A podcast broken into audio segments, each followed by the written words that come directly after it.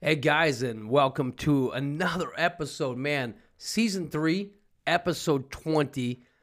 I wanted to drop some bombs on you, man. I wanted to give you some free content that will help you kind of just open your mindset about recovery a little bit and let you know how, man, there's crabs out there. There are people out there that are wanting to hold us down, that are wanting us to fail in our own recovery I had a, a great conversation last night with a buddy.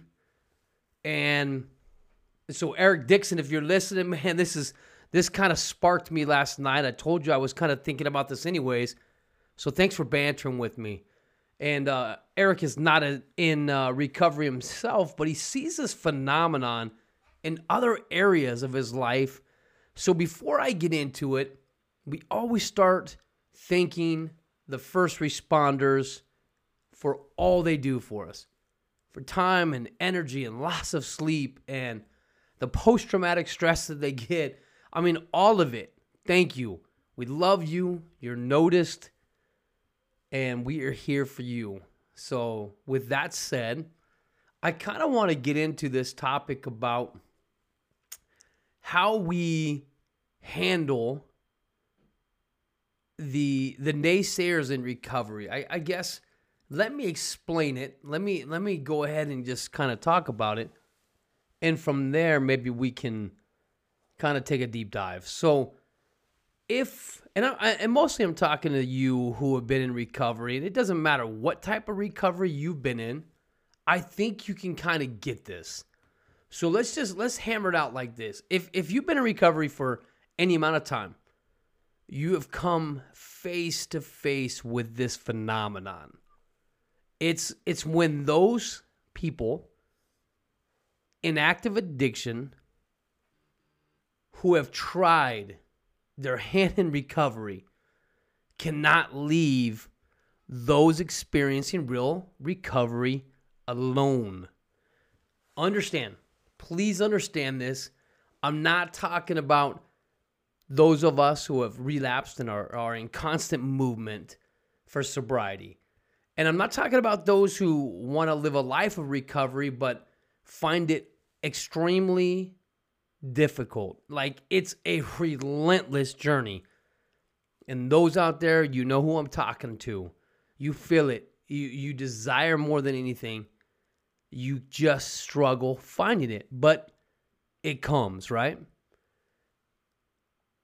But I'm talking about those who have tried to become sober failed and refused to try again. They don't want to give sobriety a chance. Instead, they purposely choose to attack those of us in active recovery. And you see this, you see this on Facebook, you see this on Instagram and TikTok and and whatever else. They're the ones that are always posting on your comments. They're the ones that are always uh, talking about what real recovery looks like or California sober and you know they're just they just don't want the grind. They don't want to go through the difficult crap that we go through to find recovery. So last night, my wife and I we're we're scrolling Facebook, we're just chilling out and I I came across one of these guys that fits this description perfectly. This individual's constantly bantering with those who are working it honest program. Just understand that I'm in a bunch of Facebook book groups for sobriety. And if you're in those groups, you know what I'm talking about. You see these guys on a daily basis. And this individual constantly banters. He banters with those who are working an honest program.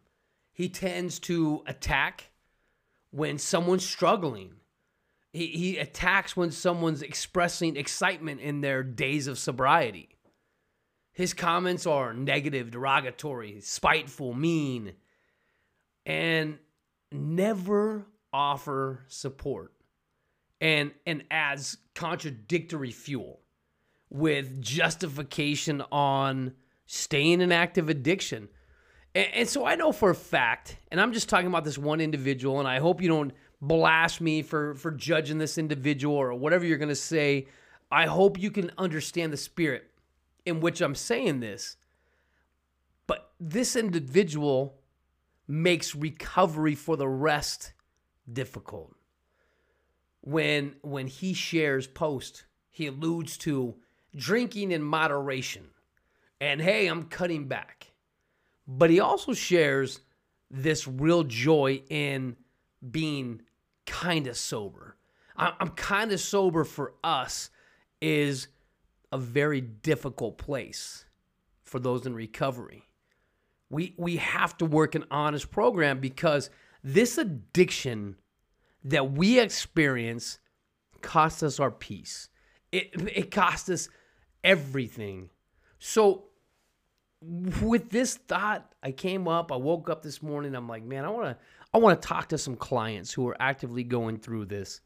Start a discussion with them and ask them if they've noticed this. And one of them responded, "Man, why can't they just leave us alone? Why can't they why can't they leave it alone? Listen, we understand that they don't want to get sober, but why do they have to persecute us? And, and think about it this way when you look at it as there's good coming in and good going out, and bad coming in and bad going out of our lives. So the happy people, they focus on being positive while, you know, unhappy people focus on negative. They focus on crap. Happy people build relationships. They build people around them. They buoy them up. They congratulate them for the days and months and years of sobriety, while unhappy people sulk, complain, and they we call them vampires. They just suck the energy from us. So I know for a fact because I am one. And I want I want you to understand that I'm coming from this angle. I know for a fact that no addict wants to be an addict. We don't want to wake up in the morning wanting to be an addict. We don't want to be addicted. First of all, we want out. Second, we try to get out. And third, we make a conscious decision to stay out. Now, those who who take an option three, um, I understand struggle with sobriety and and and they begin to rationalize here a little, there a little. You know, number three is tough. We decide if we're gonna stay out. Now that's a decision we make. And and those who struggle with sobriety know they want recovery. And inside they want nothing more than real long lasting recovery. But at times, understand that it is elusive, difficult to grasp. But sooner or later, we, we addicts, we are forced with two options. One, continue to use and allow it to destroy everything around us, whether that's jail, divorce, financial loss, loss of a loved one, loss of a license, whatever it is. Or we take the second path, and that's to suck it up and to find recovery. Now, I want to share with you kind of an analogy that when I woke up this morning, I started thinking about, and I, and, and where I've seen this play the most. I remember as a team when I was running a recovery program, I invited a bunch of the members who were in active recovery to participate in a Spartan race. Now, Spartan races are difficult, so we spent months and months of preparation in the gym to simulate what the events would look like and how to overcome the obstacles that were thrown at us. So our goal was to complete in the large race of the Spartan, which was the Super. Oh, sorry. This at the time it was the Beast. So it was like 12 miles, 33 obstacles, and we became aware of the difficulty of the race. I mean, we researched other racers. We knew it was going to be both mentally and physically exhausting, taxing, right? So at the as the race started, okay, I want you to understand this. We immediately realized the toll the event was going to take on our body and mind. First mile of this race was a steady incline and it wreaked havoc on my body. And uh, we, as we were passing racers, many of them were stopped on the side of the hill, gaining their composure, working out leg cramps, and the race did not get easier from there. We we passed miles after miles, and we traversed the slopes, and this mental fatigue began to set in. This grind began to suck, and the excitement of the race wore off, and it turned to like an oh crap moment, like wow, this is tough. And interesting enough, some of the racers quickly realized that quitting was going to be an easier option than completing this race. And I I saw it happening. I saw this mental ping pong in this guy's brain, in these folks' brain, whether should I quit or should I continue the race? and the evaluation of it is is worth it and, and, the value of the effort that's what you know we're evaluating worth and effort and they also had another problem they prepared for this race and took on the challenge as a team understand that we were a team if they quit during the race they had to quit openly to all of us they had to make an excuse for the exit, right? Think about that, you know? That's a hard that's a hard decision. And I know we've all been here before. In this moment when the hard felt hard and quitting in our minds became optional. And, and, I want you to think back at a time in your life that you questioned if you could do this hard thing. And and what was the outcome? Did you persevere or did you quit? And and if you persevered, have you done that always throughout your life? Or did you quit and have you continued to do that in your life? So, as the race continued, pain set in. The mental struggle became real, and quitting became the decision for a few of these folks. And interesting enough, each one of them made an excuse for quitting leg cramps. I don't have any more water. I didn't bring any salt packets. I'm tired. I mean, and and each one of them had to come up with a personal excuse that made sense to them in their mind. These excuses buckled them mentally and physically.